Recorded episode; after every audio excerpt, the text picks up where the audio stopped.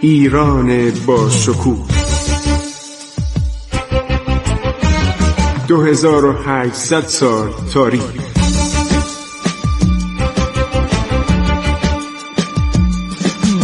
عبور از تاریخ.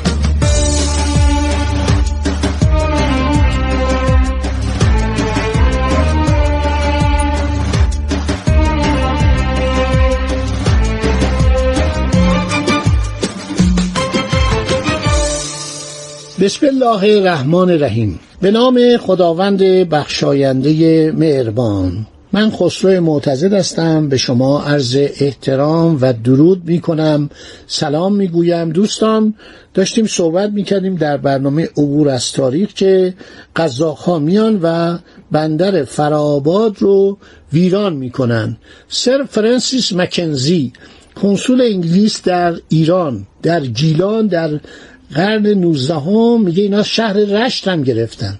کشتار زیادی از مردم رشت کردن. این قزاقا خیلی وحشی بودن و با یک قایق های کوچیک دو تا توپ توش بود. چند تا قایق بودن و اینا اومدن.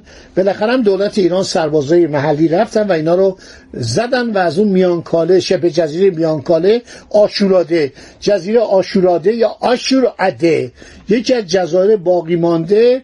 ما هفتش جزیره توی عرض شود که قسمت جنوبی دریای خزر داشتیم که اینا به مرور رفت زیر آب. یکی از این جزایر همون آبسکونه. آبسکون جزیره ای بود که سلطان محمد خارزمشاه وقتی از مغلها شکست خورد و شهر به شهر فرار می‌کرد از خارزم همینطور آمد و آمد به خراسان رسید رفت به مازندران. از مازندران هم رفت به دریای خزر که دست مغلها بهش درسه خیلی آدم ترسو و بزدل و بدبختی بود. در جزیره آبسکون یک به اصطلاح مینیاتور است که لحظات آخر زندگیش و رسیدن به مرحله مرگش رو نشان میده و در همان جزیره دفنش می‌کنن. آب سکون کم کم رفت زیر آب بر اثر بالا آمدن آب از بین رفت. آشوراده بود الان هم هستش. آشوراده یا آشوراده یک جزیره خیلی کوچیکی الان هم بقایاش هست و اونجا یه تعدادی بیشه هستش. یک کتاب مفصلی سازمان بنادر رو دریانوردی چند سال پیش چاپ کرد. من اینجا دارم سه جلدشو به من در انزلی هدیه کردن. دیدم یه عکس خیلی جالبی از اون دروازه پادگان روسیه در آشوراده وجود داره. خب هر شود که اینا رفتن به آشوراده به میانکاله شبه جزیره در خاک ایران و تا اون آشوراده فاصله ای نیست. مثلا شما ظرف ده دقیقه 15 دقیقه با قایق می‌تونید برید به آشوراده از اونجا اینا رو راندن و رفتن. فرار کردن رفتن.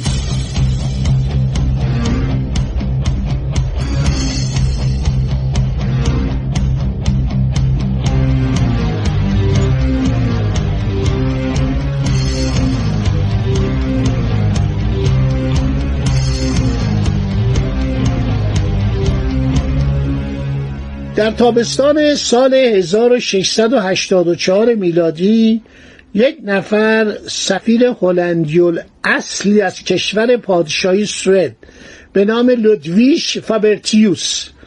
به نمایندگی از اعلی حضرت کال یازدهم پادشاه آن کشور به دربار شاه سلیمان قدم گذاشت تا با پادشاه ایران مذاکره کنه و از او بخواهد که با عثمانی ها به جنگن سوئد هم جزو کشورهایی بود که با عثمانی دعوا داشت. این بیشتر این کشورهای اروپایی با عثمانی در حال جنگ بودند موقعی که لودویش فابرتیوس هلندیول است سفیر کشور پادشاهی سوئد میاد به اصفهان روزی اجازه شرفیابی بهش میدن که سفرای لهستان روسیه سیام تایلند و همینطور عربستان ترکستان گرجستان نیز در باغ سعادت آباد حضور داشتم ما یک شاهد عینی داریم.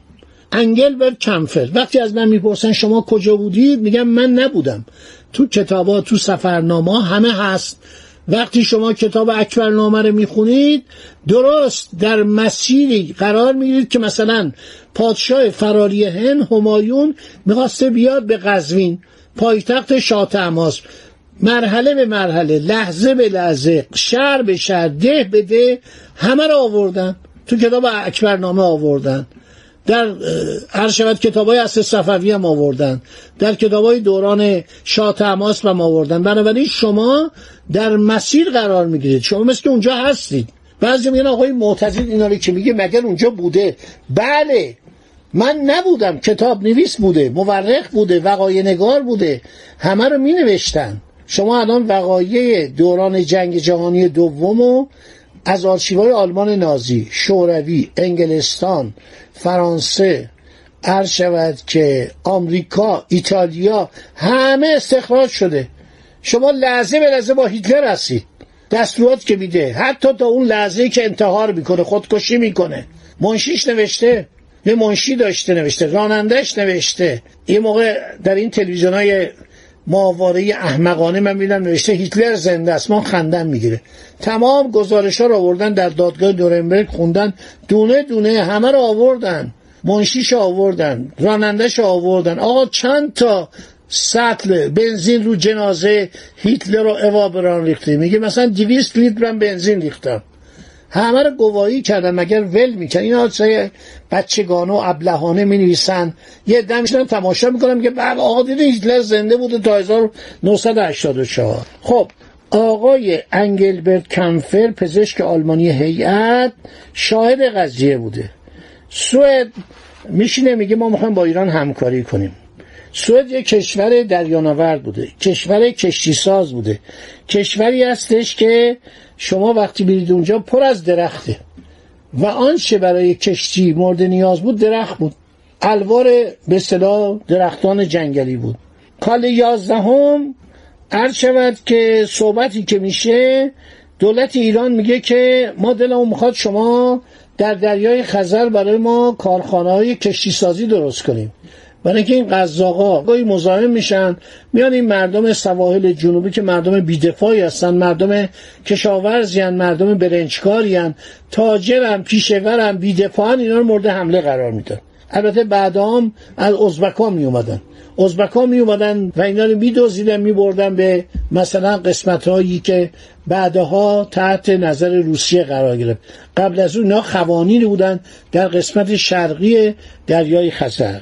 خب مذاکرات که میشه چند جلسه ادامه پیدا می‌کنه. مثل این سفیر میره میاد. کال یازدهم پادشاه سوئد پس از مطالعات لازم آمادگی خود را برای همکاری در زمینه کشتیرانی ابراز میداره.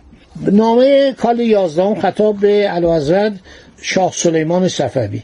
هرچند که از لحاظ کشتی نگرانی نیست و یا رعایای اعلی حضرت می توانند کشتی های لازم را بسازند باز به اندازه سوئدی ها در کشتیرانی تبهر و تجربه ندارند تا بتوانند با طوفان‌های دریایی و راهزنی قزاق‌ها که در سواحل در کمین هستند مقابله کنند. احتمالا یه نامه ای رفته به دربار سوئد. اونا هم جواب دادن. در این مذاکره که انگلبرت کمفر دکتر آلمانی هیئت لودویش فابرتیوس حضور داره این مسائل مطرح میشه. علاوه پادشاه سوئد اعلام آمادگی می‌کنند که از کشتی ساز و آهنگر و مردان بحری به تعداد لازم ادهی را گسیل دارد تا با کمک آنها بتوان در دریای خزر کشتی ساخت و آنها را مجهز نمود.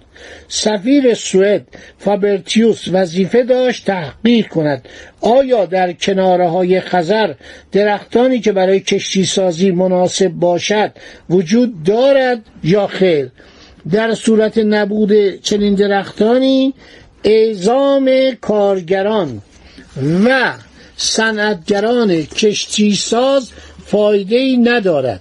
سفیر که درجه سرهنگی در سوار نظام ارتش سوئد داشت و صاحب اطلاعاتی در کشتی سازی بود معمور بود به مازندران سفر کند. آن صفحات را از نظر درختان و خصوصیات ساحلی مورد مشاهده و تحقیق قرار دهد.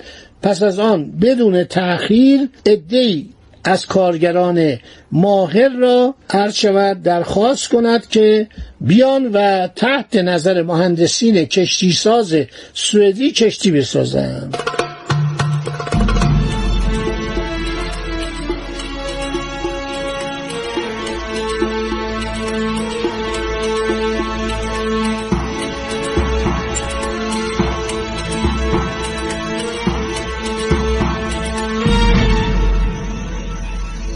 هدف پادشاه سوئد مانند پادشاه لهستان و تزار روسیه ترغیب دولت ایران به ورود در جنگ علیه عثمانی بود.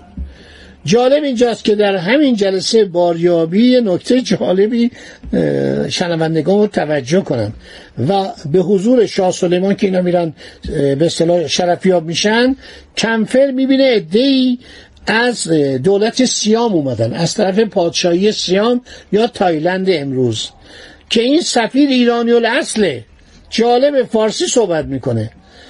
او آمده بود استدعا کند شاه با نیروی دریایی خود از شاه سیام در قبال امیر پکو دفاع کند. سفرنامه کمفه رو بخونید. صفحات 258 تا 261 خب این پگو کجاست؟ منم خیلی گشتم دنبال پگو. معلوم شد که پگو برمه بوده. و دولت ایران وارد مذاکره میشه. در حالی که داره با سوئد صحبت می‌کنه یک سفیر ایرانی اصل قوم بوده. خیلی جالبا حالا بهتون میگم در اونجا چه خبری بوده.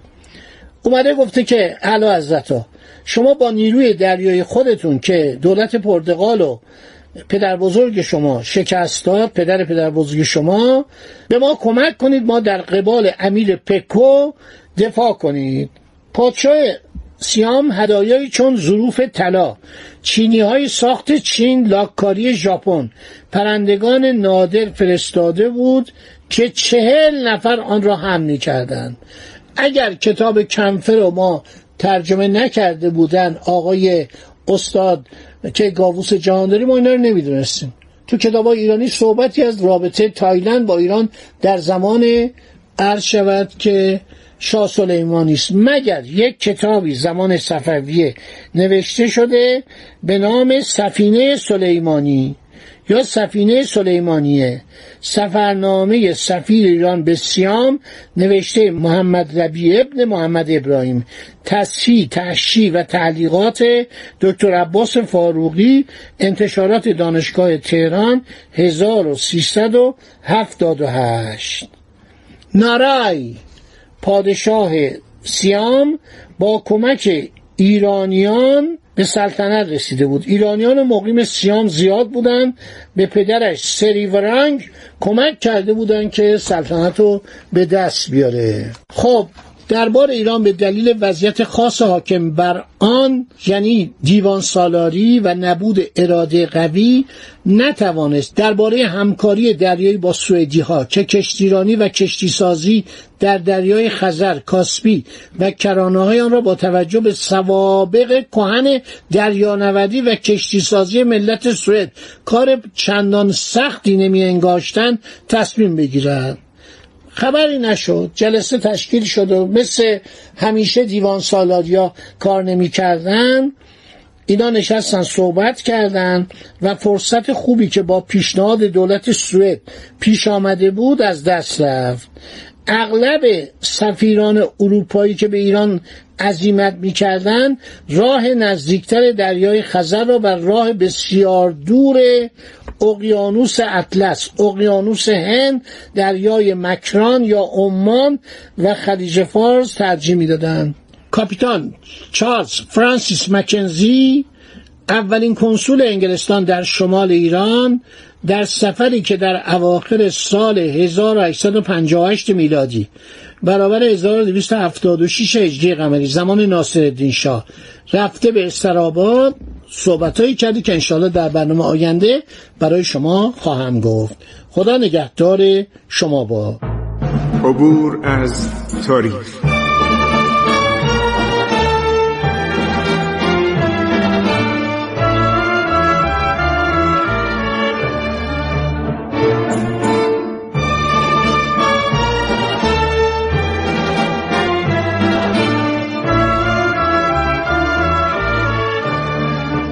ایران با شکوه.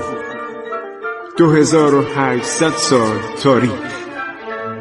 سرگذشت ایران ما به روایت خسرو معتزد.